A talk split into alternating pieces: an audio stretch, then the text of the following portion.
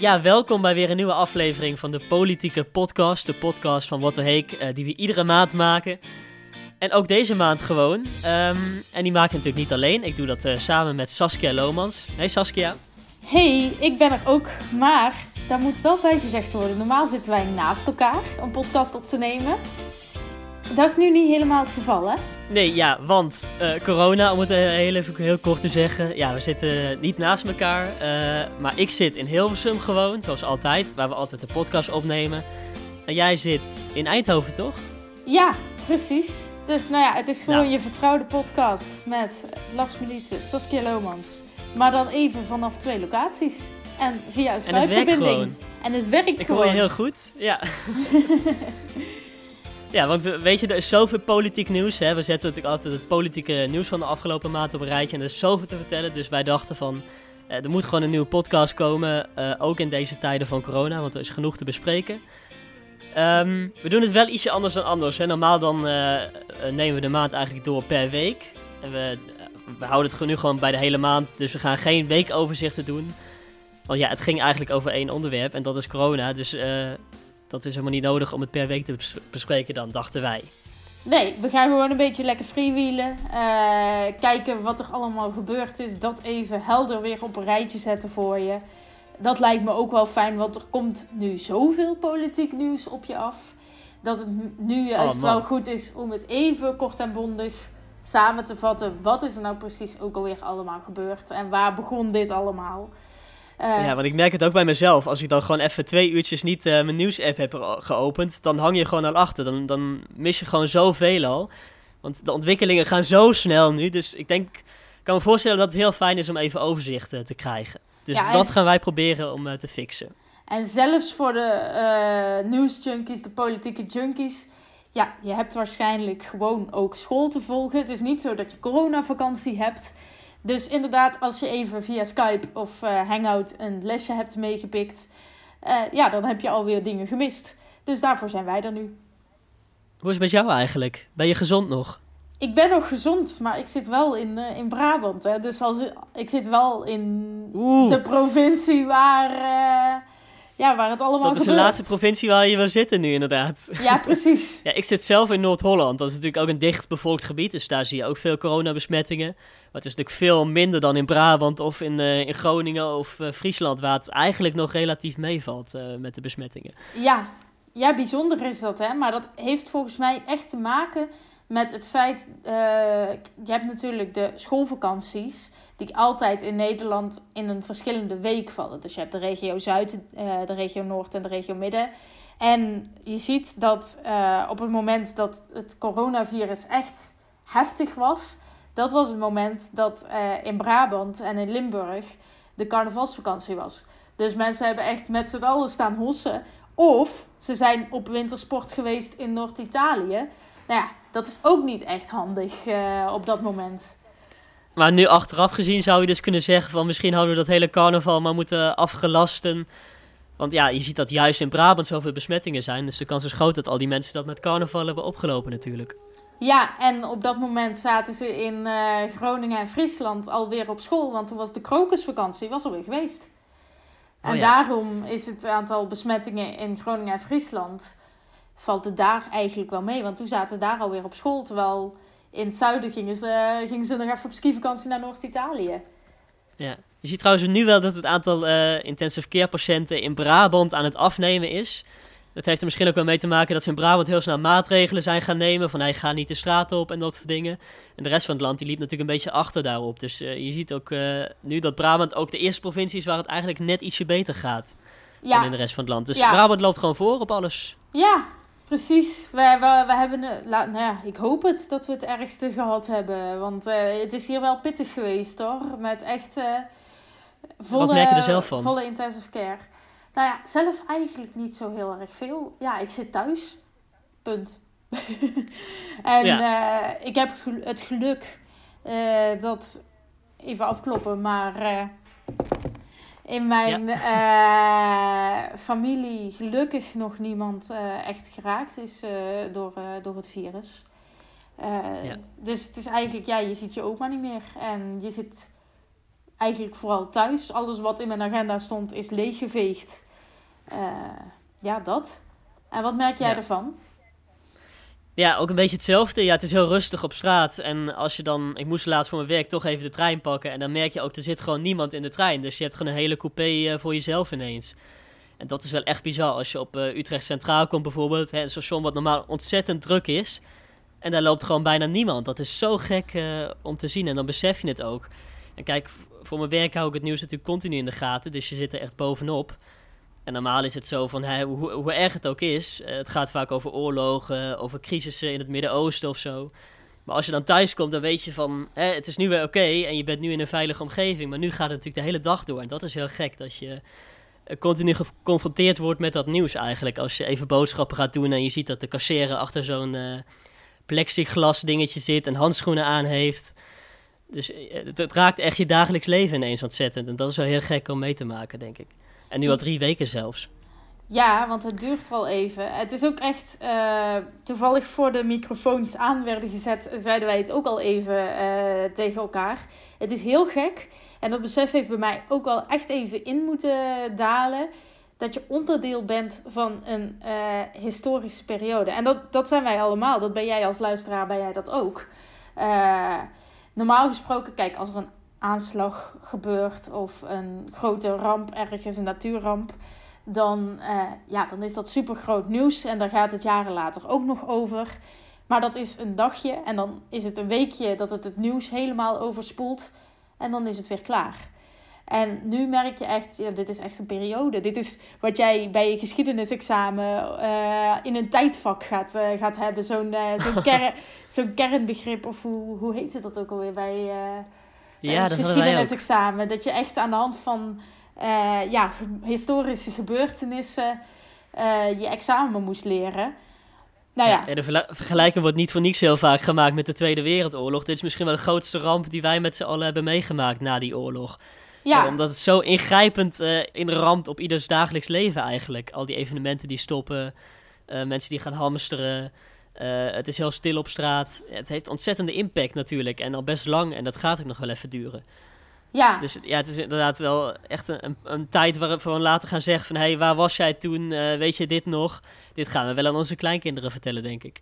Ja, dat weet ik wel zeker.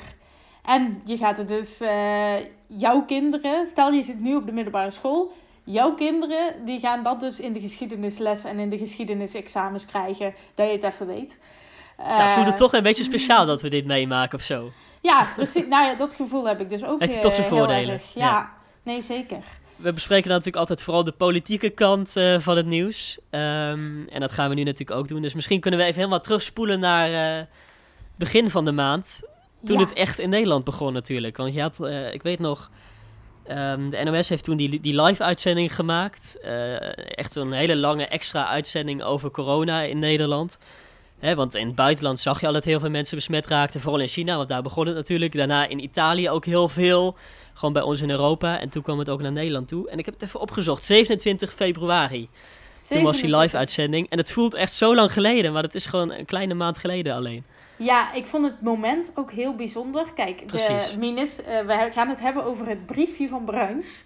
Dat is echt, uh, nou ja, dat, dat is het kenmerkende ding waar deze hele periode mee begon. Uh, de NOS die maakte een live uitzending uh, op dat moment.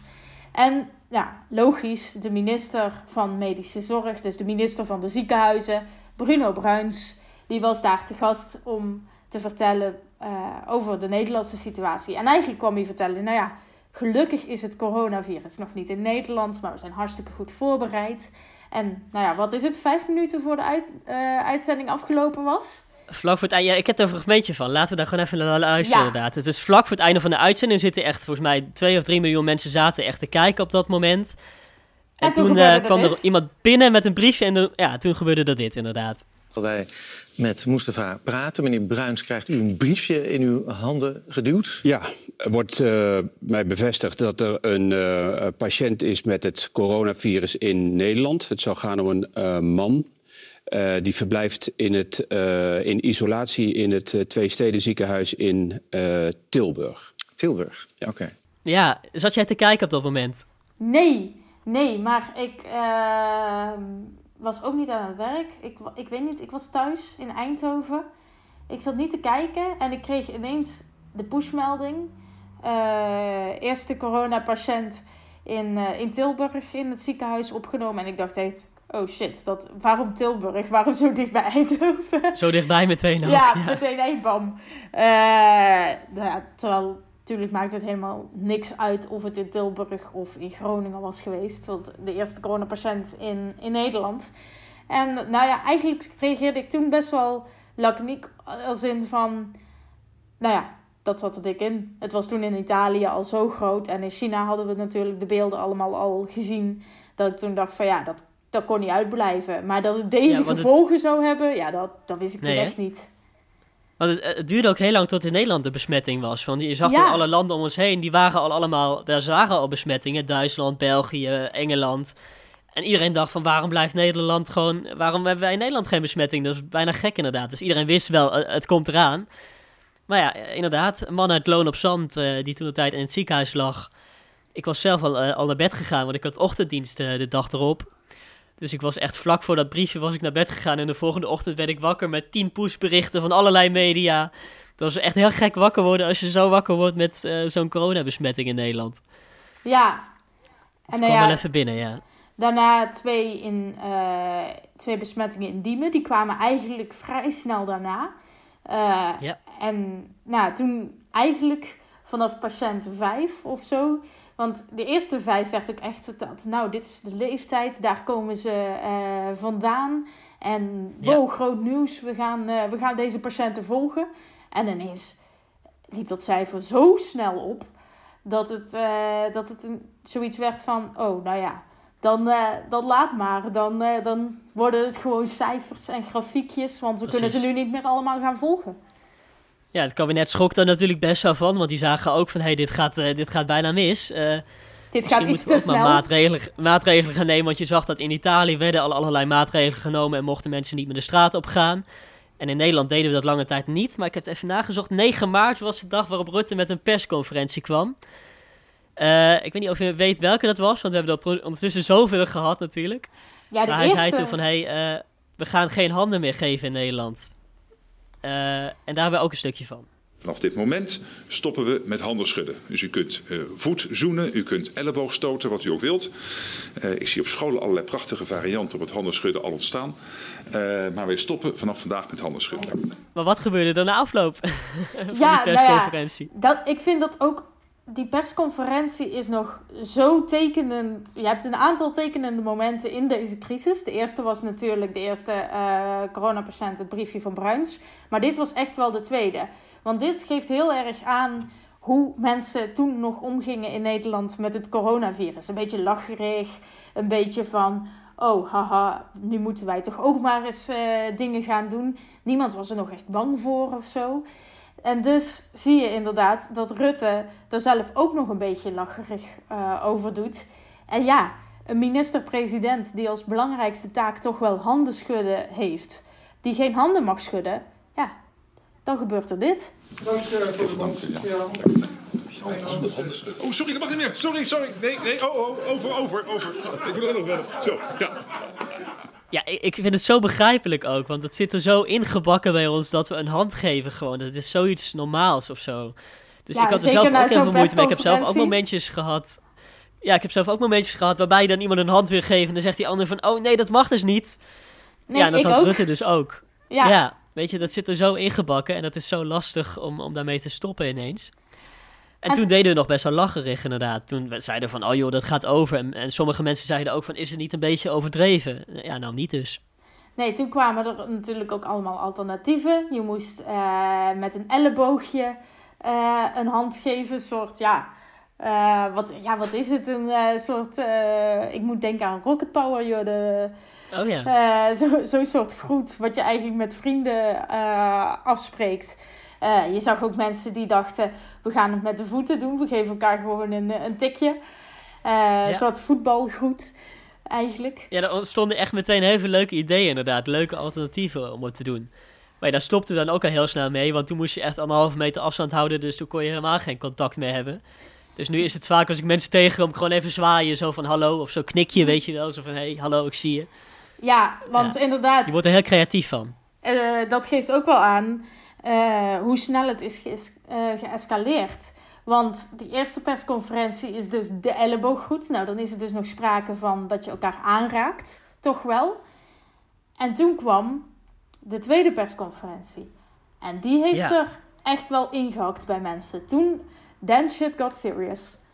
Ja, maar toen kwam ze echt met een hele lijst aan dingen inderdaad. Die je niet meer mag doen of die je anders zou moeten doen evenementen gingen niet door. Uh, die anderhalve meter man. werd afgekondigd. Hè, dat je echt inderdaad. Oh ja, toen nog inderdaad werd die grens gelegd bij 100 mensen. Dus uh, als je minder dan 100 mensen uitnodigt, dan mag je best een feestje geven, bijvoorbeeld. Dat was toen nog het, matre, of de, het beleid.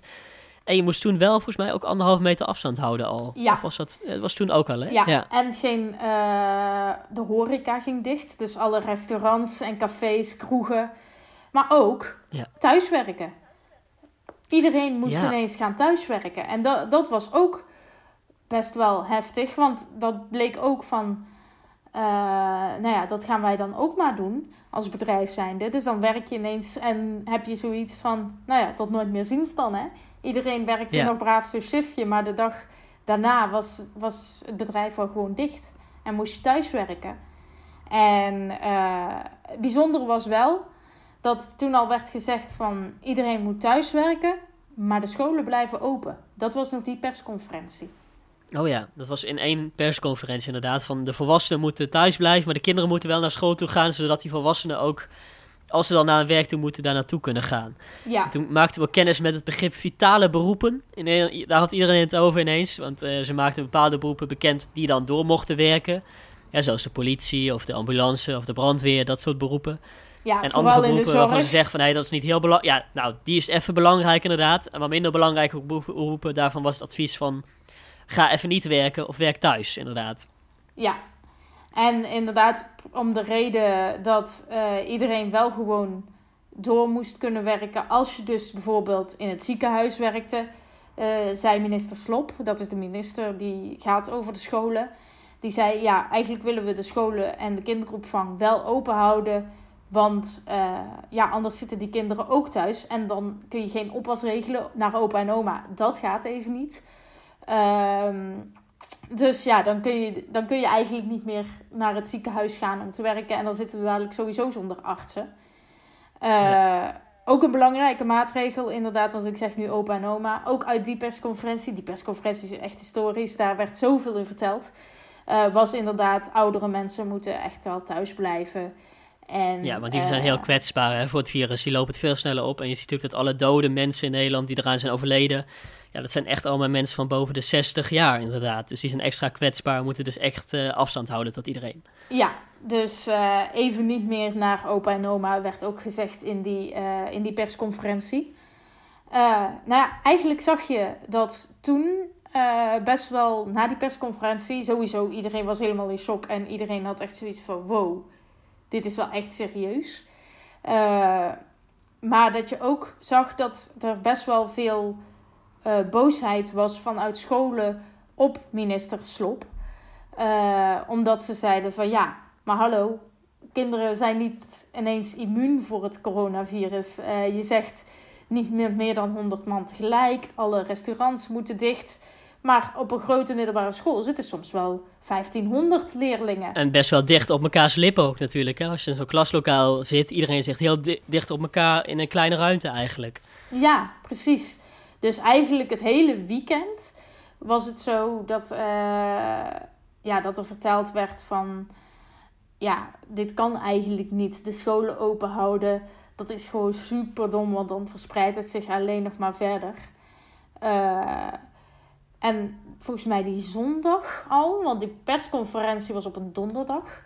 En die zondag kwam er nog weer een persconferentie. En toen werd gezegd: Oké, we luisteren naar wat er gezegd wordt uh, door de scholen. En we sluiten ook de scholen. Maar wat niet betekent dat iedereen vakantie heeft. Want ja, je moet wel gewoon doorwerken natuurlijk. En huiswerk maken. En, uh, dus je moet wel doorleren. Um, en dat is ook wel moeilijk voor sommige kinderen, denk ik. Als je toch, uh, vooral jonge kinderen die nu echt uh, heel veel met hun ouders zitten en uh, ruzies ontstaan natuurlijk veel sneller en dat soort dingen. Dus ehm, ja, moeilijke tijd voor iedereen, denk ik. Ja, nou ja, de scholen dicht. Dat is eigenlijk ook best wel snel, best wel soepel gegaan. Want ja, je kunt best de scholen een weekje sluiten of twee weken sluiten. Maar bij het coronavirus weet je gewoon niet hoe lang het duurt. Uh, Veiligheid dus- voor alles, natuurlijk. Ja, precies. Dus werd eigenlijk door de scholen gezegd: ja, maar je kunt, nu niet, je kunt het nu niet maken om uh, al die kinderen zo lang vakantie te geven. Want ja, dan loop je ook een achterstand op op school. Dan haal je je toetsen niet, dan uh, kun je niet over naar het volgende jaar. Dus werd eigenlijk gezegd: dat moeten we niet uh, doen. We gaan via Skype of via Google Classroom uh, lessen geven. En eigenlijk ging dat best wel soepel. En kinderen kregen natuurlijk het schoolwerk mee naar huis. Ze moesten thuis school gaan uh, geven. Thuisonderwijs werd het ineens genoemd. En met hulp van ouders uh, moest ineens toch aan school gewerkt worden. Dus inderdaad, ja, jij als luisteraar zult het vast ook gehad hebben je zit nu uh, in een uh, Skype-meeting ineens met je docent en je hebt net zoveel huiswerk uh, als anders, eigenlijk. Ook een opvallend moment was de toespraak van Rutte. Dat was een beetje halverwege de maand. Ik weet niet of jij dat nog weet. Het moment dat premier Rutte echt het land live ging toespreken op de televisie. Je kwam er niet omheen, want het was op NPO 1, RTL 4, op de radio overal te horen toen. En toen, uh, toen zagen we Rutte echt tien minuten lang uh, vanuit het torentje zijn werkkamer uh, het land toespreken. En dat is eigenlijk ook wel heel opvallend. Want dat soort dingen zien we eigenlijk alleen als het echt, als het echt crisis is, als het oorlog is. Zo'n toespraak van de premier. Um, en um, heb jij gekeken toen, live? Absoluut. Ja, wat jij zei, dat is inderdaad, dat gebeurt ook niet zo heel vaak. Sterker nog, de laatste keer was echt heel lang geleden. In de jaren zeventig was dat. En dat was oh, ja. toen uh, de oliecrisis uh, eruit brak. En wat was dat nou? Nou ja, toen was uh, de olie op doordat er ruzie was in het Midden-Oosten. En dat, waren, dat was ook een grote gebeurtenis waarvan de premier toen, Den Uyl, zei... we gaan dat in een toespraak vertellen. En nou ja, ja, dit is dus de eerste keer sinds de jaren zeventig. Nou ja, toen waren je ouders waarschijnlijk zelf nog kind uh, dat dat gebeurde. En dat kwam eigenlijk dus voort uit die persconferentie met al die maatregelen die aangekondigd werden door, uh, door Rutte. Uh, dat hij toen zoiets had van ja, dit, we moeten nu juist weer het land te spreken. Ja, heel belangrijk. Inderdaad, historisch ook zoals je al zegt.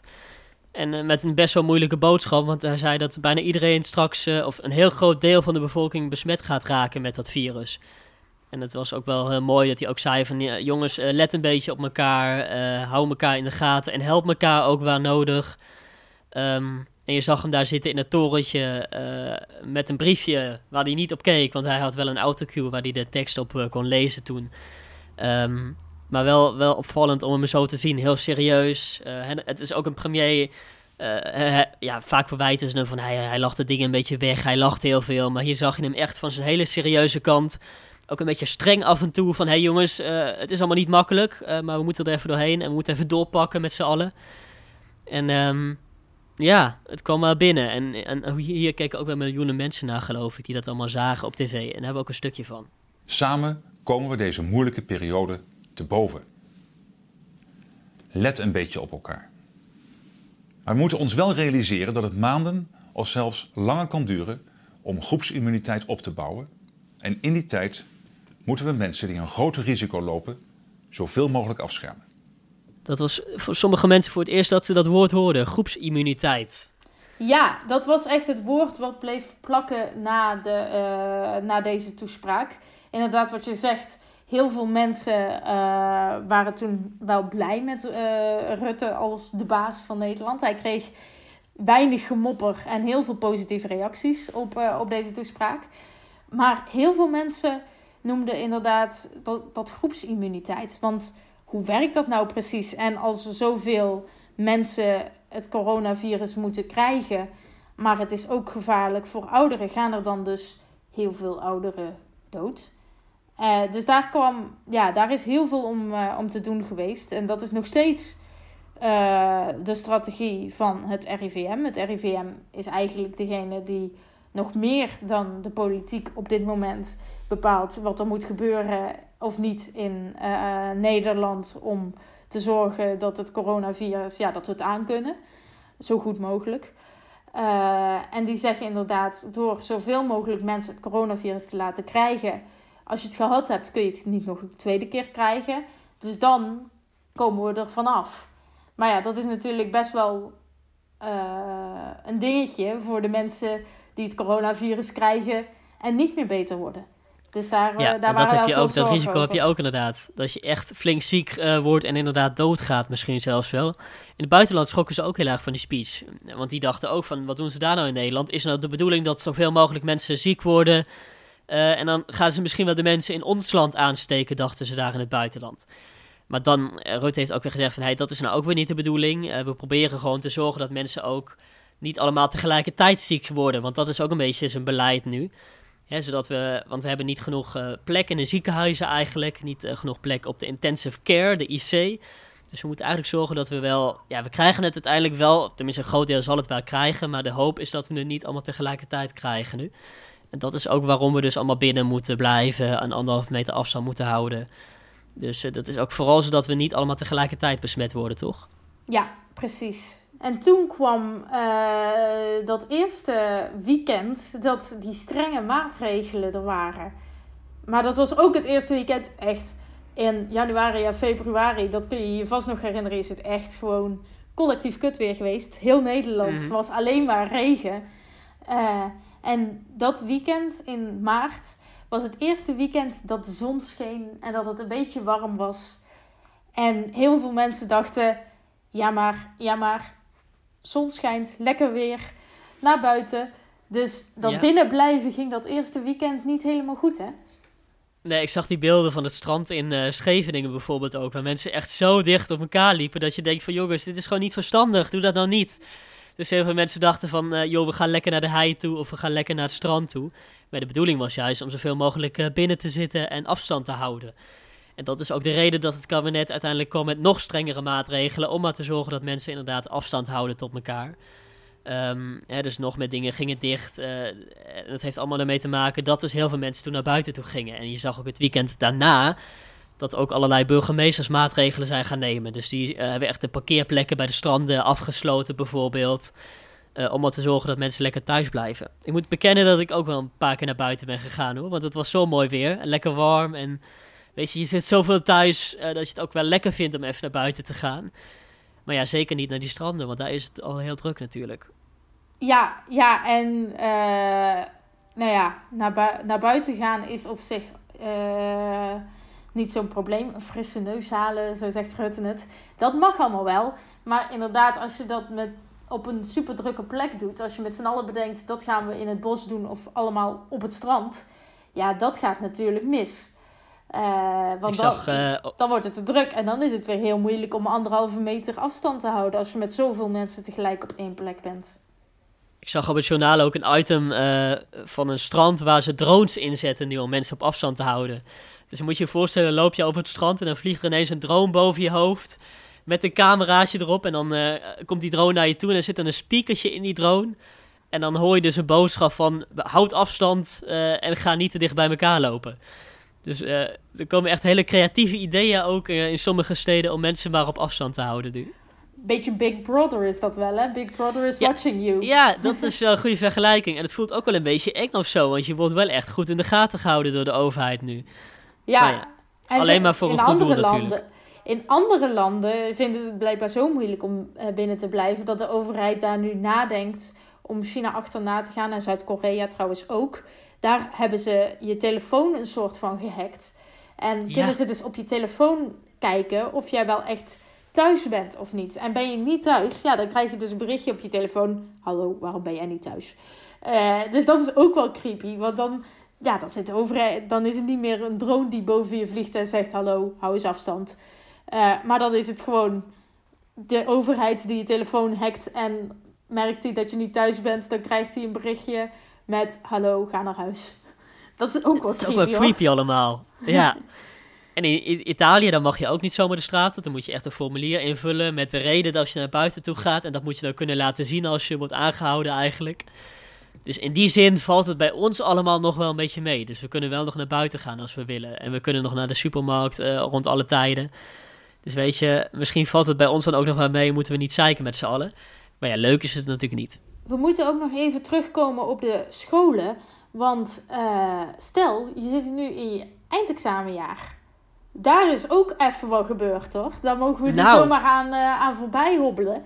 Dit is ook wel uniek, ja. Want ja, de eindexamens gaan gewoon niet door. Normaal is het natuurlijk met, in, mei met z'n allen collectief zweten in de gymzaal. Uh, en een aantal uh, toetsen maken die CITO voor je bedacht heeft. En dan uh, moet je twee weken of zuipen in Jorette Mar. Of in spanning nagelbijten thuis. Wat heb jij gedaan? Ik zat gewoon braaf thuis. Ah, ik ook trouwens. en uh, nou ja, dan krijg je te horen via een telefoontje... nou, de vlag mag uit, je rugzakje mag eraan... je hebt je diploma gehaald. Dat hele moment, dat he alles, het van het eindexamen gala... tot dat zweten in de gymzaal, tot de stress of je slaag bent of niet... Als jij nu in je eindexamenjaar zit is dat gewoon weggevallen. Want er zijn dit jaar geen eindexamens. En op basis van je schoolexamens, van je PTA, eh, wordt nu bepaald of je uh, geslaagd bent of niet. Dus dat, nou ja, diezelfde minister Slop, daar is hij weer, van onderwijs, die maakte dat dus bekend. En ineens was het zo van, doe, ik ben geslaagd of zo, denk ik. Bij heel veel mensen thuis. En ging ineens de vlag uit, maar niet echt dat euforische moment van yes, ik heb het gehaald. Ja, Want ja je hebt ik sprak ook mensen die zeggen van hey, ja, wel leuk allemaal, maar ik ben nu ook bang dat mijn diploma minder waard is of zo. Dat ze dan zeggen van oh, uh, je bent geslaagd in 2020, dat was dat jaar waarop je geen uh, centraal examen hoefde te doen. Ja, dat, dat heb je natuurlijk ook. Dat mensen zeggen van ja, ik had het eigenlijk wel willen doen om te laten zien wat ik kan. Ja. Uh, ja, het is een beetje dubbel, denk ik. Ja, en, het is ook zo, als je dan je schoolexamen een beetje verpest, dan had je nog het centraal examen om het een beetje mooi op te krikken allemaal. Dat ja, dat kan nou ook niet. Nee, dus dat, dat is ook inderdaad wel, uh, wel extra lastig. En je zou het bijna vergeten, want er is nog een minister uh, afgetreden. Die arme, oh, arme Bruno Bruins. Ja, je weet nog, Bruno Bruins mocht je nu denken van, wie? Nou, dat is dus die gast die uh, de man van het briefje kreeg de man van het briefje met de eerste coronapatiënt die bij de NOS zo mooi aan het uitleggen was dat het allemaal wel goed ging in Nederland. En toen kreeg je een briefje, haha, je bent de lul, eerste patiënt. Um, nou ja, je moet je voorstellen, vanaf dat moment heeft die man echt super veel gewerkt om uh, nou, te zorgen dat de coronacrisis niet heel Nederland uh, lam legde. Dat er geen uh, ja, totale lockdown zou komen. Maar ook dat de ziekenhuizen nog plek hadden voor iedereen die ziek werd. Er kwam ineens best wel veel op hem af. En hij had best wel veel stress daarvan. nou ja, weinig slapen, veel werken. Dus nou, toen was er een momentje in de Tweede Kamer dat hij eigenlijk tegen de andere partijen aan het vertellen was wat hij nou allemaal aan het doen was. En toen gebeurde er dit. Dat is mijn eerste vraag. Mijn tweede vraag is. Wacht even, ik schors de vergadering. Ja, en uh, daar lag hij dan ineens. Flauwgevallen live tijdens zo'n debat uh, in de Tweede Kamer. Want uh, hij bleef wel even staan, maar toen hield hij zichzelf ook niet meer en is hij uh, flauw gevallen inderdaad. Wat ook heel begrijpelijk is, want wat jij al zegt, weet je, die man heeft gewoon keihard zitten werken, hele lange dagen gemaakt. Echt zijn best gedaan. En dan word je ook nog eens zo kritisch bevraagd. En zeggen mensen dat het allemaal fout is wat je doet. Ja, ik kan me voorstellen dat dat wel een beetje lastig is af en toe als je minister bent. Ja, nou ja, en eigenlijk, hij is toen naar huis gestuurd, ziek naar huis. En toen stuurde hij al vrij snel via Twitter een berichtje. Joh, ik ben flauw gevallen, maar ik uh, ben eigenlijk wel oké. Ik ben alleen oververmoeid, dus ik ben gewoon heel erg moe. Uh, ik ga nu gewoon echt een keer goed slapen. En dan morgen ben ik er weer.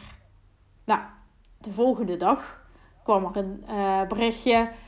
Nou, het gaat toch nog wel wat langer duren. Want hij is toch wel echt heel moe. Hij is toch, ja, een beetje overspannen. Hij heeft zo hard gewerkt. Uh, dat zijn lichaam gewoon uh, een soort computer says no uh, momentje heeft. Ja, Ehm, en toen moesten we heel snel op zoek naar een nieuwe minister natuurlijk. Want hij stopte en toen dacht iedereen van oké, en nu, wie neemt het over? En toen is het kabinet natuurlijk heel erg gaan praten. Die zaten met de handen in het haar van wat moeten we nou? wie zou dit goed kunnen? En toen zijn ze bij een opvallende man uitgekomen, namelijk bij, ja, misschien ook wel niet opvallend, maar bij Martin van Rijn van de PvdA. En dat is opvallend, want dat is een partij die natuurlijk helemaal niet in uh, de coalitie zit. Die zitten niet in het kabinet en die zijn niet mee in het besturen eigenlijk. Maar ja, Rutte dacht van dit is wel de beste man op de beste plek. Uh, want deze man die weet heel goed hoe dat ministerie werkt. Die heeft gewoon een tijdje gewerkt. Hij was ook staatssecretaris, dus dan help je de minister een beetje mee. Um, dus iemand die wel heel goed snapt hoe het moet. Ja, nou ja, het was inderdaad. Uh, kijk, normaal gesproken had Bruins helemaal niet weggehoeven. We hebben bijvoorbeeld ook de minister van Binnenlandse Zaken, Kajsa Longren. Die had een ziekte. Die is er gewoon even zes maanden niet geweest. Uh, omdat ze ziek was. Dus normaal hoef je niet per se meteen weg als minister als je ziek wordt. Maar ja, hij is net toevallig wel even de belangrijkste minister van, uh, die, die we op dit moment hebben. Want hij gaat over de ziekenhuizen. Dus toen is eigenlijk gezegd van, nou, daar moet toch meteen een uh, vervanger uh, voor komen. En inderdaad, van de PvdA is wel heel erg bijzonder. Want normaal, als, ja, je hebt de coalitie, dat zijn de partijen die de meeste zetels hebben gehad, bij de, de meeste stemmen bij de verkiezingen. Nou, die uh, zijn de baas. Die mogen beslissen wat er gebeurt en wat er niet gebeurt. En dan heb je de oppositie. Dat zijn de partijen die minder uh, stemmen hebben gehad. En nou ja, die mogen dus niet meedoen met besturen. En die zijn er eigenlijk voor bedoeld om kritisch te zijn naar uh, de besturende partijen. Om te zeggen van, zou je dat nou wel zo doen? Dus het is eigenlijk heel gek dat je van de kritische partijen een uh, minister uh, kiest. Want ja, die hoort dus bij een hele andere partij. Daar ja. moet wel bij gezegd worden, hij heeft dus niet de ziekenhuizen overgenomen. Uh, hij gaat alles doen, behalve corona. Want, Want dat doet Hugo de Jonge al, dus die blijft precies. zitten. Hugo de Jonge, ja. je had eigenlijk op, op het Volksgezondheidsministerie uh, had je twee ministers. Bruno Bruins, die was er voor de ziekenhuizen. En uh, Hugo de Jonge was er voor de uh, verpleeghuizen, dus voor de oudjes en voor de gehandicapten. En ja. um, nou hebben ze gezegd, nou, die twee ministers die houden we nog steeds. alleen we doen Hugo de Jonge nu oudjes, gehandicapten en corona. En dan mag Martin van Rijn de rest oplossen. Dan gaan we door op, op Kuzu. Ja, Tunal Kuzu is uh, een beetje de baas van Denk. Hè, die partij in de Tweede Kamer met drie zetels. Die kwamen afgelopen verkiezingen voor het eerst in de Tweede Kamer eigenlijk. En hij was er een beetje de baas van, die uh, vaak naar buiten toetrad. Um, maar hij maakte bekend dat hij ging stoppen eigenlijk. Dus hij zou nog tot de verkiezingen blijven zitten. En daarna zou hij stoppen en uit de politiek gaan. En toen dachten we allemaal van oké, nou, als je dat wil, prima. opvallende keuze. Maar toen stond er een heel groot interview in een uh, tijdschrift eigenlijk. En daar bleek dus uit dat hij uh, een beetje ruzie had met een oud stagiair van de partij eigenlijk. Ja. En dat het allemaal niet zo lekker ging en dat ze, hij zou zich ook niet helemaal hebben gedragen misschien. Uh, en nou ja, het is allemaal heel vaag en we weten ook niet wat ervan klopt. maar die ruzie speelt dus wel mee en dat, dat is waarschijnlijk ook de reden dat hij opgestapt is. Of dat hij gaat stoppen. Nou ja, hij is een soort van uit de partij gekikt. Ja. Want het is, uh, hij zei zelf toen hij stopte, nou, ik vind het niet meer leuk, ik heb er geen uh, zin meer in. Nou ja, normaal gesproken zou dat inderdaad groot nieuws zijn geweest. Nu is het corona, iedereen had zoiets, nou ja, moet je lekker zelf weten, pik, doei. de groetjes. en inderdaad, iedereen voelde, je gaat niet random, als je best wel lekker gaat in de politiek, zeggen ik heb geen zin meer, doei. Dan is er vaak wel iets aan de hand. Dus er zijn er ja. een aantal journalisten op doorgegaan. En wat bleek nou? Uh, eerder, aan, helemaal toen, uh, aan het begin, toen Denk net was opgericht, uh, kreeg hij dus een affaire. hij is gewoon getrouwd, hij heeft ook gewoon kinderen. Maar hij ging dus vreemd met iemand van, van de partij, een medewerkster. En uiteindelijk ging dat over, was het uit. En toen heeft hij iets grensoverschrijdends, we weten niet precies wat zou die iets grensoverschrijdends gedaan hebben naar haar toe. Een, een, een MeToo'tje. Hij heeft een MeToo'tje gedaan. En ehm, Dat zegt zij zelf, hè? We kunnen het niet checken natuurlijk. we kunnen maar- het niet checken, maar eh, dat is het verhaal wat naar buiten kwam. En nou, toen hebben eigenlijk eh, de andere leden van eh, Denk, Öztürk ken je misschien wel, en Azarkan, dat zijn de andere twee Kamerleden van Denk, die hebben toen besloten van, ja, dat vinden we niet chill, dus eh, pak jij je koffers maar, eigenlijk.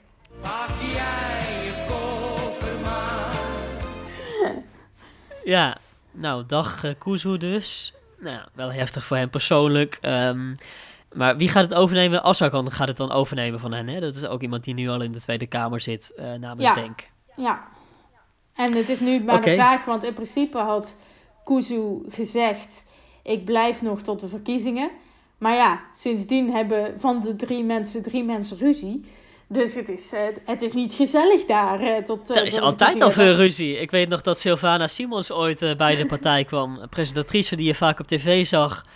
En, en toen was er ook al meteen ruzie en toen stopte ze ook al heel snel. Dus nou ja, opvallend. Dat zie je ook vaak bij nieuwe partijen, hè, dat er heel veel ruzie ontstaat al heel snel.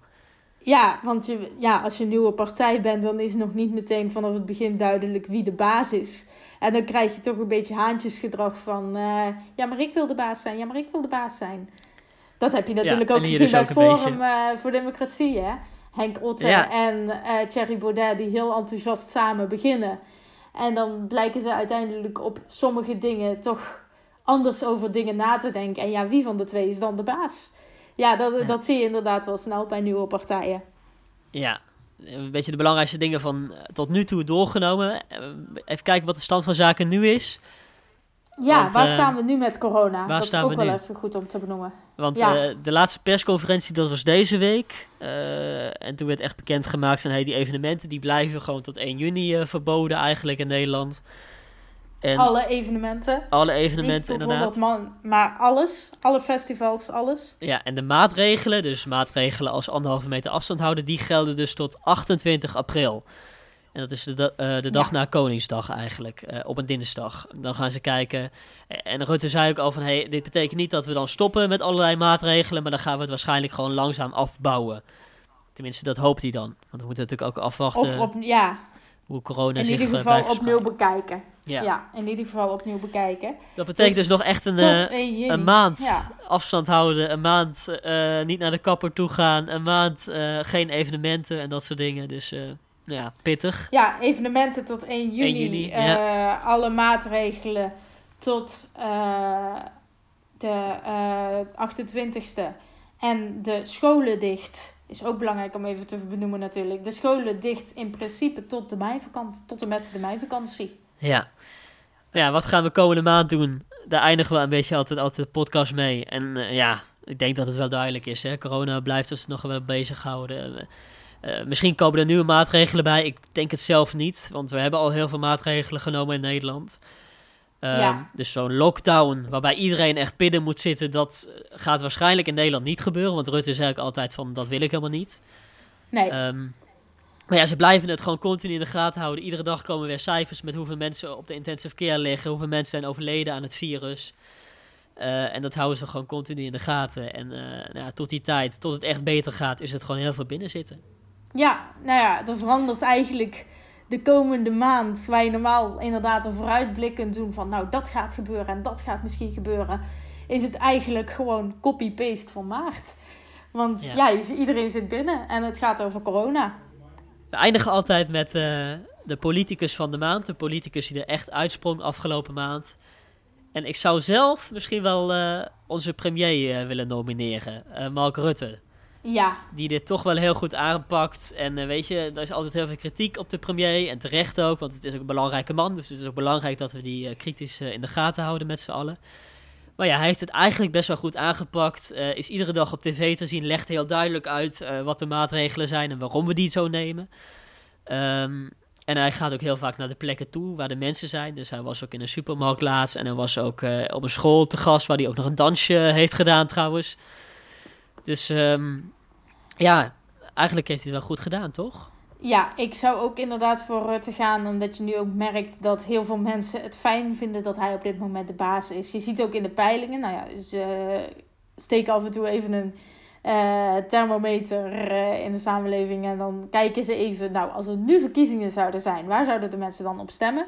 En je ziet echt dat de VVD, de partij van uh, Mark Rutte, het ineens echt super goed doet. En dat heel veel mensen toch echt wel blij met hem zijn. Ja. En dan hebben we nog, ik zou er eigenlijk voor drie willen gaan. Ik vind het zo zielig voor Bruins dat ik hem ook wel ja. wil nomineren, omdat hij het echt wel goed gedaan heeft. Maar ja, hij deed het zo goed zijn, zo goed zijn best dat hij het zelf niet betrok. Dus dat vind ik ook wel een soort sneu. Dus die zou ik ook wel willen nomineren. En dan wil ik ook Hugo de Jonge nomineren, die het meteen supergoed heeft opgepakt. En nou ja, uh, ja, die eigenlijk door is gegaan waar Bruno Bruins gestopt was. Heel goed opgepakt meteen. En hij stond er weer uh, zonder uh, vrolijke schoenen. Hugo de Jong is iemand die altijd hele vrolijke schoenen aan had. Uh, maar nou, dat had vrijdag, hij niet. Vrijdag hele had saaie... hij weer. Vrijdag Echt? had hij weer vrolijke schoenen. Oké, ja, toen was hij ook wel een beetje vrolijk. Want de doventolk die stond naast hem en hij durfde nog even een grapje te maken met de doventolk. Of de gebarentolk moet je zeggen eigenlijk. Want je hebt natuurlijk altijd die persconferenties en dan staat er altijd zo'n tolk die het uitlegt, zodat ook de dove mensen het goed kunnen volgen allemaal. En toen maakte hij nog even een grapje, want toen zei hij expres hamsteren, omdat hij hoopte dat dat gebaar nog een keer lang zou komen dan. Ja, onze dove... Misschien moeten we nog heel even terugkomen. We hebben het natuurlijk altijd over de politicus van de maand. Maar de persoon van de maand, nou, daar kan Rutte echt niet aan tippen. Dat is doventolk Irma. Uh, zij doet, uh, nou ja, sinds het coronavirus uh, een ding is in Nederland, uh, staat zij er altijd bij, bij de persconferenties. dus dat, zij werd al heel snel heel populair. Omdat het natuurlijk ook best wel grappig is om naar te kijken hoe iemand het woord hamsteren uit, uitbeeldt. Het is toch een soort hint. Ja, en Een ik moest 30 ze seconds. gaan uitbeelden en toen stond ze echt zo aan de nek zo. Ja. Dat zag er ook heel komisch uit natuurlijk. Ik vind het Ja. wel een beetje afleiden af en toe. Dan zit ik toch te kijken en dan, dan kijk je toch weer naar die doventolk eh stiekem. Maar ja, wel heel goed dat we dat doen. Omdat eh, juist voor die dove en slechthorende mensen, zodat zij ook weten wat er aan de hand is natuurlijk. Maar ja, wel gek altijd om dat zo te zien. Maar wel goed dat we het doen. Ja, inderdaad, bij het gebaar eh, dood eh, stond ze een soort galgje te doen met zichzelf. Ja, Dus, het eh, ging ook allemaal rond op Twitter. Dus eh, grote kans dat je net hebt zien langskomen. Want het eh, stond op alle social media. Ik vind nog wel dat we één ding zijn vergeten. Want dit is eigenlijk het momentje om, eh, om af te ronden. Maar we zijn nog één ding vergeten.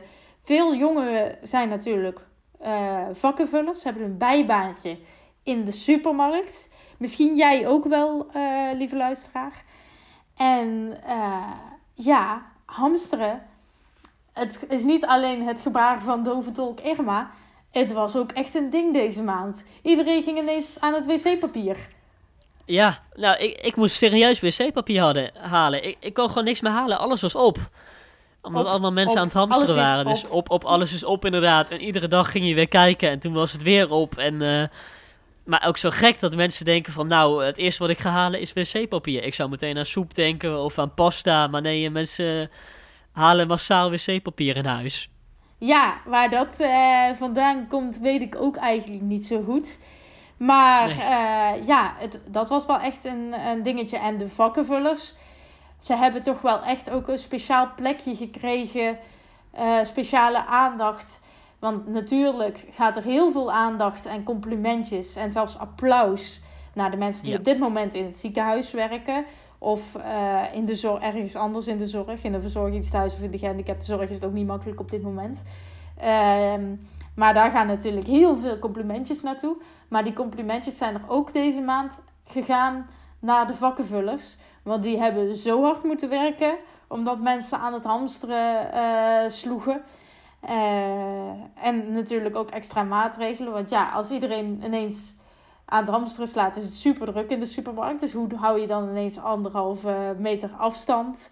En, Ja, ze hebben nu allemaal van die eh, hesjes aan bij ons. Waar dan heel duidelijk op staat van eh, anderhalf meter afstand Ja. houden. om maar te zorgen dat mensen echt op afstand blijven. Want ja, weet je, die mensen moeten ook gewoon gezond blijven. Dus het lijkt me heel moeilijk om nu vakkenvuller te zijn. Ik denk dat je heel veel overuren maakt en heel veel om mensen boogjes heen aan het lopen bent. En ja, heel goed dat ze, dat ze juist nu dat werk doen, zodat we allemaal eten en wc-papier hebben natuurlijk. Ja, nee, absoluut. Dus even via deze podcast ook cadeaus als je vakkenvuller bent. Echt wel, ja. Nou ja, eh, dat was hem. Uh, een hele bijzondere politieke podcast. Omdat we het niet per week deden, maar gewoon lekker de hele maand doornamen. Het ging eigenlijk over één onderwerp vooral. En dat was de coronacrisis. blijf gezond allemaal. Dus hou lekker afstand. Hou je aan die maatregelen vooral. Um, volgens mij is dat best wel te doen met z'n allen. En we zijn het ondertussen ook wel een beetje aan het, gewend aan het raken eigenlijk. Tenminste, ik wel. Ja. en als je het laatste nieuws wil checken check de Instagram van the Heek. Yes. Thanks, Sas. En uh, ja, veel gezondheid ook. Ja, jij ook, uh, Lars. Joe. We zijn klaar. Dank u wel.